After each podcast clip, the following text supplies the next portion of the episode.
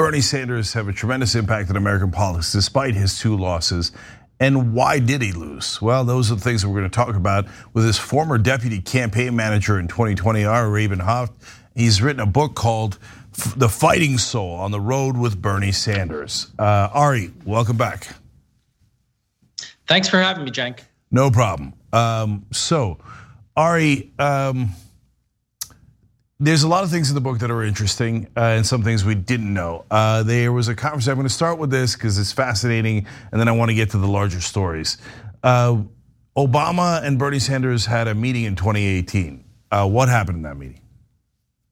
So it was this really crazy moment on the camp before the campaign. Bernie had asked to meet with Obama. I had called his office, scheduled the meeting. We went over to his office, which is just like near Georgetown in DC. And I wasn't planning on being in the meeting. I thought it was just going to be the two of them.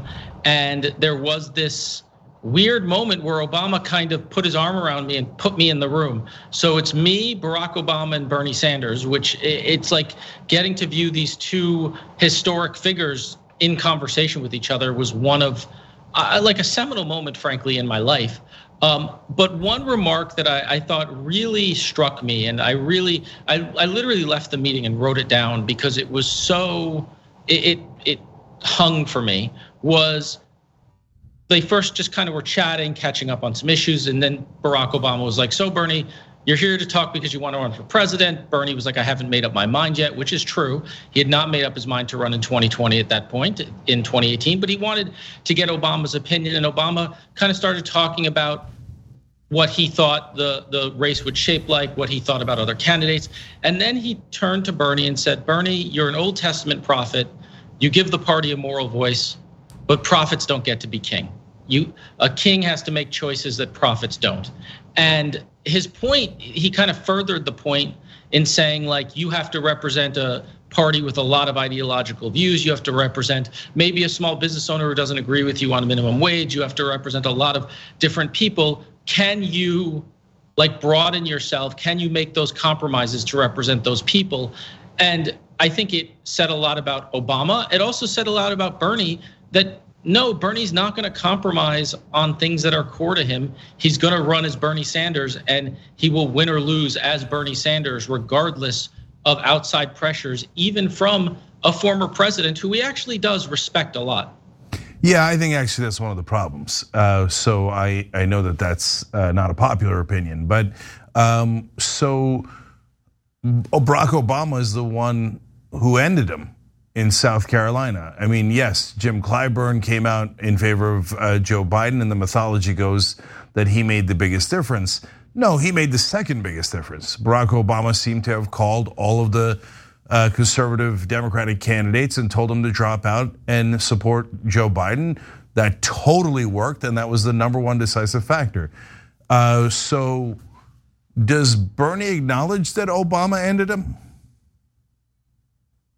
Well, I think there's a historic fact that, by the way, others have reported on. This isn't you or me. This is, you know, a lot of other reporters have reported on what, uh, on that on that going on because obviously Barack Obama didn't call Bernie to drop out and be like Bernie you should drop out and not run like he didn't do that but there is reporting from a number of reporters exactly what you said that Barack Obama called other candidates and said we have to consolidate this field if we don't Bernie's going to be the nominee and that and and that will according to Obama I think I disagree with this I know you disagree with this as well that would lead to Donald Trump winning again we can't have this we need you to drop out right now. And I think you just have to acknowledge that historic fact. There's no, it's it's not a it's not a item to me. It's not an item for debate. It's just it is a fact of this the 2020 race. Right. So, but Bernie keeps thinking from this from the outside. I know him a little bit. You, me, and him have had dinners, etc. And I love him as a person. I think he's a fantastic human being. But I, but like all humans, he has weaknesses. And I think his number one weakness in the 2020 campaign was that he liked Joe Biden too much and he respected the establishment too much. I think that if he had ripped his guts out, uh, he would have won. Uh, but he doesn't have that in him. And, and in the book, uh, there's a really pivotal pivotal scene in the book that I think uh, your viewers and I think you, uh, uh, it's fair. It speaks to at this exact point because the time to kind of do that was not in February or March, that's kind of almost too late, right? The time to do that is earlier because eh, you know it was true that Joe Biden was kind of the one candidate the establishment could unite around. It, it, other candidates, it would be much more difficult to create the unity. Everybody kind of knew that. That's why after South Carolina, like you know, if they could have united around Pete Buttigieg after Iowa or his second place in New Hampshire, they would have done that, right? But they knew Joe Biden was the candidate to unite around, and they kind of waited for South Carolina to do that. So the question is, if if you want to run that strategy, there was a lot of staff. Uh, the staff opinion in general, kind of across the board, was post August in September when the campaign is on a downswing and we're into that September debate. Bernie should attack um, should should go on the attack at that debate right off the bat in his opening statement. In the book, I describe an opening statement was written. Bernie read it. Bernie in prep talked about it. Um, he went through it. He kind he he practiced it. He agreed to it. We got to the green room. He read it again, which you know, and that was a he wrote it out. He had to memorize it because you can't bring statements out on stage. He wrote it out on his legal pad. He read it. And then in between that moment and going on stage, he just kind of decided, and I described the actual situations, and people can read it in the book. Um, he made a decision not to do it, and he left the green room, and it was only Faiz, Shakir, the campaign manager, myself, in the green room with him when he walked out, and we kind of looked at each other and was like, "Is he going to do it?" And he kind of went out and did the standard Bernie speech that we all love, but certainly wasn't going to deliver a punch or make a difference in the race in a significant way at that point. I think if you're looking for like a seminal moment, it's that debate moment where he made a choice not to do it. Yeah, that is definitely the moment, and uh, and I was there. I was, and uh, and you know, obviously, I've got a lot of friends in the campaign, and I knew he made that decision, and I knew we were toast. But for the folks at home, what was in that opening statement? Um, you saw it later. It was uh, essentially uh, the opening statement was basically like, "Hey Joe, you've been wrong. Let like you claim you have the experience, you claim you have the knowledge to be president, but let's talk about everything you've been wrong about." And then just going down and you know hitting him on trade, hitting him on Iraq, hitting him on his positions on healthcare, just kind of just going through every single thing and just basically saying your exp- your experience is the experience of being wrong was basically the statement. So he just doesn't have it in him to be mean. Um, and and Ari, to this day, I mean, I mean he, he sometimes he did. What's that? He did it to Pete Buttigieg. He does sometimes. He did it to Pete Buttigieg in New Hampshire. He went. We said Pete Buttigieg is on the rise coming into the New Hampshire primary after Iowa. We said you need to go eviscerate Pete Buttigieg now and he went out at, and he agreed and he went out at the politics and eggs breakfast uh, which is a big political event in new hampshire the entire you know hundreds of reporters there and he just started reading headlines about pete buttigieg taking billionaire money and basically calling him calling him out for that in in a pretty aggressive and and uh, forthright way he did that then he but i think the seminal moment is you're right september the september mid-september debate in uh, ohio not in Ohio. I oh Houston maybe. Yeah, and and so to this day though, Ari, uh, you know, it seems like the fact that he has, and apparently, by the way, Biden's whole thing of being friendly with politicians, et cetera, it's old school. It doesn't work. It didn't get him any legislative victories uh, as president, but it worked at the most critical time. It worked with a decent person like Bernie Sanders, who just couldn't in his mind, be mean to a guy who was nice to him. So Pete Buttigieg is never nice yeah. to Bernie Sanders. Joe Biden has been nice to Bernie Sanders, but he, Bernie doesn't get it. That's a trick. Uh, so I don't care. I, if, yeah, go ahead. I think with um, I think with Bernie, the we all know Bernie as a guy who believes in issues and believes those issues very strongly in those issues and kind of doesn't deviate from that. I point this out in the book. He also has a very strong belief that politics has to be conducted a certain way, and he won't deviate from that. And I think this is part of that that belief. And for Bernie, it's not just about winning on his issues; it's about winning the way he wants to win. So, Ari, for the people and, at home, what, how uh, how should politics be conducted according to Bernie? You know, it should be conducted. I, I mean, like, and part of the reason I wrote this book is because Bernie, you and you know this well, like very much hesitates to tell his own story at times, which I think is important and would benefit him as a politician. Very much, and I, I felt that story was actually important. Is who is this person who is a seminal figure in American history? I believe who has shifted the country. Um, he doesn't believe in. He believes in kind of. He's a very good counterpuncher, which is why I think he felt comfortable attacking Pete Buttigieg, but he won't throw the first punch is is very clear throughout his career, right? He'll counterpunch when he feels attacked, but he he's he doesn't think politics should be negative. He thinks politics should be run on issues, and he very much kind of sticks to that. Yeah, well, he's wrong. They're negative against him. They were viciously negative against him, and it worked. And you don't have to be negative and in a malicious way. You could just state the facts. State the facts. Biden's record was terrible. Which is which what the plan was on yeah. that's mid-September debate. It was yeah. literally state the facts about his record, which is terrible. That was, I mean, you were there. You you know enough people on the campaign to. This isn't new information to you, but I do feel like people. It does benefit to understand what happened no question, moment. no question. That's why the book is important. It's called The Fighting Soul. Even though I'm out of time, I got to ask you one more thing. So, look, you talk yeah. about it. A lot of the press talks about it. Bernie's a seminal figure. No question that he's a historic figure in the ways that you describe him. But then everybody adds, and that's because he's pushed the Democratic Party uh, in a, in his own direction, and now, et cetera, et cetera. But Ari, I don't think that second part is true. Um, $15 minimum wage, we don't have it. Medicare for all, we don't have it all of our progressive issues. We don't have any of them. So we pushed I, and pushed, but we actually didn't get anywhere. And by the way, here we are. Now Bernie's making the same exact mistake he made on the campaign. He's being super nice to Biden, so Biden has no pressure from the left. If he'd beat up Biden from the left, maybe we would have gotten $15 minimum wage.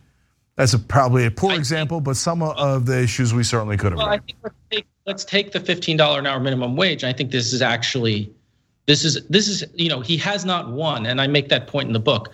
We we don't have Medicare for all, and I think until we have Medicare for all, by the way, the project of this campaign, the project of Bernie's life, and something that you and I believe in, until we have that, that project is not done, and and there's still there's still work to do, and it is incomplete. But take $15 an hour minimum wage. When he started on $15 an hour minimum wage in 2015. It was a crazy radical position inside the Democratic caucus. Now, the overwhelming majority of the caucus supports it in in burn like literally supports Bernie's bill and you do you don't have the entirety of the Democratic Party which is the problem and look there's still stuff to be done but you cannot doubt the progress in terms of nobody supporting something to more than 40 Democratic senators supporting something. Yeah, number one, I don't believe them. I think the great majority of them are liars. Uh, and uh, and they would just hide behind whoever the last Democratic vote is that betrays the cause and, and works with the Republicans. They all get the corporate donor money. They're all addicted to the corporate donor money. But they didn't. As I actually don't disagree with you. My point is back back 5 years ago they felt no pressure to take that position there's a reason they feel pressure now to take that position and there's a reason we shouldn't let up the pressure and neither should Bernie well, that's exactly my point. I mean, he wasn't even going to introduce $15 minimum wage in that bill. And then when he did, you know, he we honestly, progressive base pressured him into it. And I'm thrilled that we did because we found out the eight Democratic senators who were against us. But Bernie didn't want to do that because that's going to embarrass those senators. If he wanted to fight, he would say, hey, wait a minute, look at that. That's Carper and Coons who voted no on $15 minimum wage. That's Biden's two top allies in the Senate, both from Delaware. There's no way in the world he didn't talk to the White House. That means Joe Biden is against the $15 minimum wage. Out the son of a bitch. Out him already. Jesus Christ, fight him. But Bernie won't do it because he likes Biden too much. But you know what? That's being mean to your voters. I, and so, if we're being honest about it, I love the guy. He's a wonderful guy. He's done this rhetorical push that's made a big difference. But his he just cannot fight corporate Democrats, and it's made all the difference. Well, look, I think I think there is a, legitimate criticism, and I think I do talk about it in the book about the the pulling the punches on Biden. I don't think there's any doubt that there is a lot of affection, and he definitely pulled punches during the campaign. In terms of impact, I do think it is a very different Democratic Party than than five years ago, and definitely a different Democratic Party than 10, 15 years ago. And I think a lot of that credit belongs to Bernie. Okay. Uh, well, certainly. And when we do pass those things, Uh, you know, I've always said, and maybe this combines ironically, very ironically, my point and Obama's point, that Bernie's kind of like John the Baptist, right? He's the prelude. Uh, but at the end of the day, you need a fighter to finish it. So, but no one can take Bernie's credit away for starting this and for getting it to the point that he has. And there's no question about and, that. And that's what I mean by progress, right? We're at a very different point in these fights than we were five years ago. And I think we're not done and there's a lot more fighting. And you know, my instinct is always to throw a punch. So I tend to agree with you. I'd rather be throwing punches than than taking them. So, you know, I do think there will that we will need to throw a lot more punches to win these fights. Yes, and those two presidential campaigns were absolutely historic. No one can doubt that either. And Ari saw it all, and it's in the book, The Fighting Soul. So everybody check it out. Ari, thank you so much for joining us. We appreciate it. Thank, thank you so much, Cenk. Great to be here. Can a black progressive win a statewide race in Kentucky? Well, let's find out. Charles Booker is running for the U.S. Senate seat against Rand Paul, uh, and uh, he looks like he's going to win his primary in May 17th. Hasn't happened yet, but he's in good shape here. and he almost won a primary last time against last time around against Mitch McConnell. Charles, welcome back to the show. Absolutely, good to be back, brother. All right, great to have you. All right, so uh, look, you got some, um, is you know, bona fides in government. You're uh, the youngest black person elected in 90 years in Kentucky into the state uh, house. You were a state representative, um, but last time around when you ran in the primary against Amy McGrath, the establishment came out full force on her side, gave her a ton of money, and you almost caught her anyway. Okay, so this time around, they're not running against you. So I don't know. Does that tell you something? Uh, did they think that they, they they didn't quite have a chance of beating you this time around? And are you encouraged by that? Well, I'm absolutely encouraged, man. I I have explained to the people of Kentucky and and our campaign and young leaders across the Commonwealth that we've made ourselves inevitable. Um, party leadership in Kentucky and nationally uh, probably don't want to see a young black man from the hood um, being the the top of the ticket. Um, but because of the message, um, the work that we're lifting up, fighting for regular people, pushing against the establishment um, on either side, and saying that this is about humanity, um, they couldn't beat us, and uh, we're going to make history on May 17th. All right. Um, I think you say that it's from the hood to the holler. Is that if I'm getting That's that right. right? Okay, so what do you mean by that, especially in the context of Kentucky? So, from the hood to the holler is really a rallying cry. Um, it's a declaration of regular people in communities that are often forgotten and ignored. I'm from the hood, uh, one of the poorest zip codes in Kentucky, and folks that in, live in hollers, which are in rural areas. You know, it's majority white at this point in time, and um, the scenery, the geography is different, but our issues are so similar. Um, I'm essentially saying that regular folks that are counted out are locked arms and fighting for our future.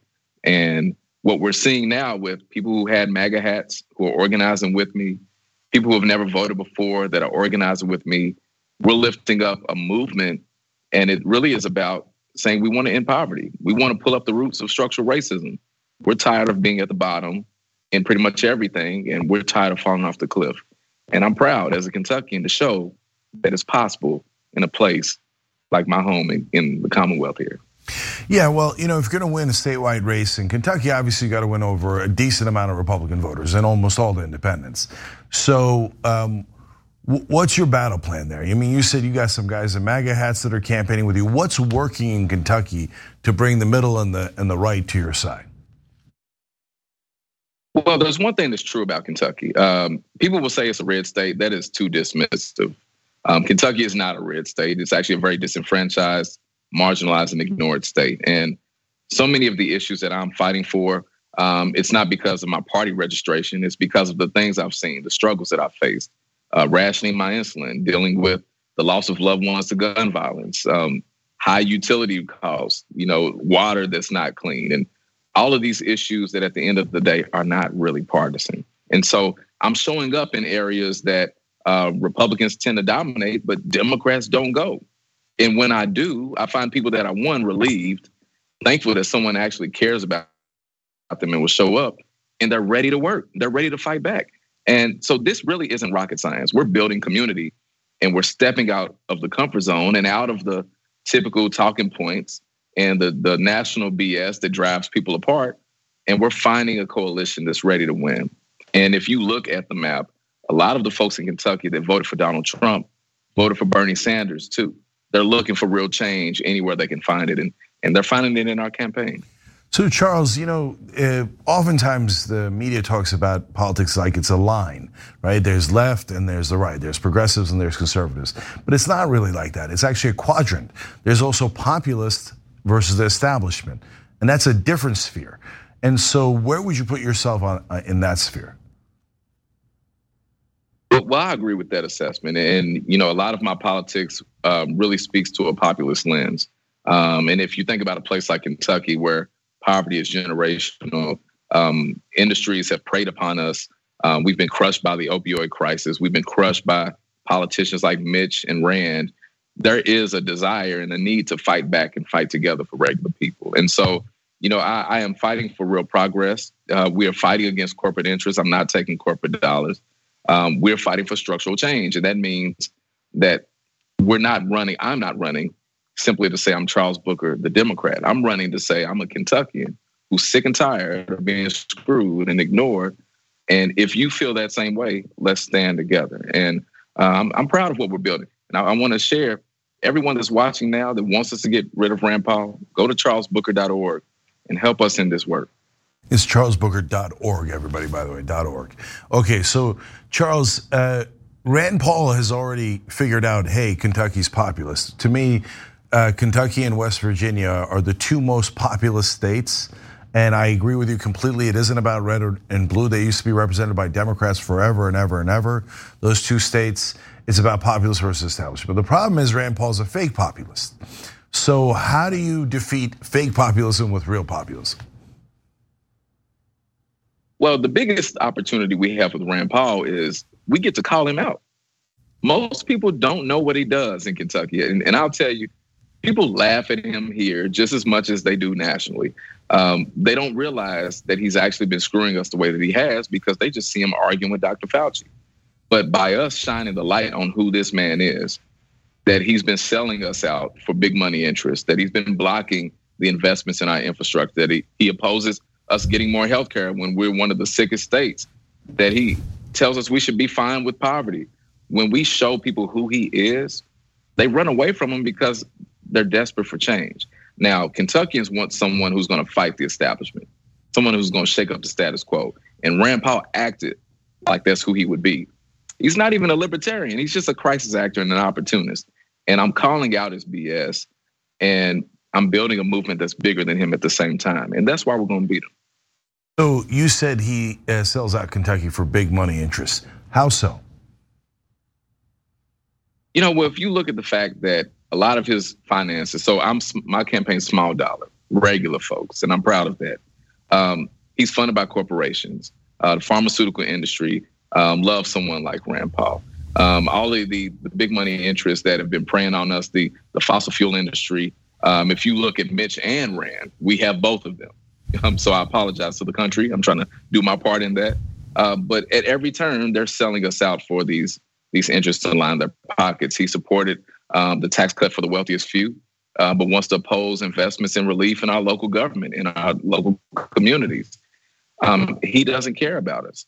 And at this moment, you know, people see his theatrics, but we're dying because of it. In the pandemic, he's telling folks, you know, burn your mask, uh, don't get vaccines. He's arguing with Dr. Fauci, making a fool of himself. But we're here dying. And when I speak that truth and make it clear that I'm not going to play those games with your lives, um, we're seeing the support grow. And I'm proud to show that. So, are there any problematic votes that Rand Paul had where, you know, the, the most common is usually, oh my God, I care so much about the high prices of drugs. Mm, that's what every politician says.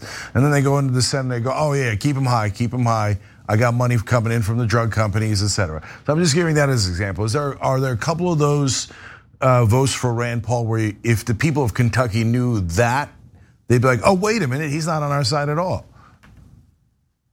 Oh man, there's a laundry list of them. Uh, you know, uh, Kentucky is a ground zero for the decline in the fossil fuel industry. You know, and a lot of our lands have been destroyed. Um, in a lot of places, the infrastructure is damaged.